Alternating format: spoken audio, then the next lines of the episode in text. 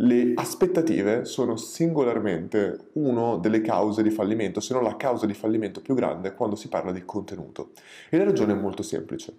L'aspettativa della maggior parte di persone quando si parla di contenuto è una crescita lineare, ovvero io produco contenuto, il contenuto mi fa acquisire dei follower, il contenuto dopo ancora una volta dei follower e così via. E quindi una crescita lineare.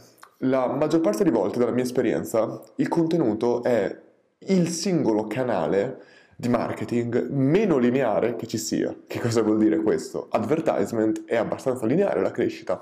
Tu in generale metti dei soldi e poi più soldi metti, più teoricamente puoi acquisire traffico. È una cosa molto proporzionale. I contenuti non lo sono, non, non ragionano così. Io ho avuto la fortuna di lavorare con alcune delle persone che in Italia eh, hanno più seguito in questo momento, tra cui Marco Montemagno, e Marco per esempio è proprio un esempio di questo, ma in realtà chiunque ha un esempio di questo, non capisco come, faccia, come, le persone facciano a non comprendere ciò. Anche Marco, per i primi due anni che ha prodotto contenuto, il suo riscontro era molto basso rispetto al suo effort, in quanto Marco per due anni, cioè in realtà fino ad oggi, ha prodotto un contenuto al giorno, un video al giorno, e il, la qualità dei suoi contenuti e il numero dei suoi contenuti non è mai cambiato.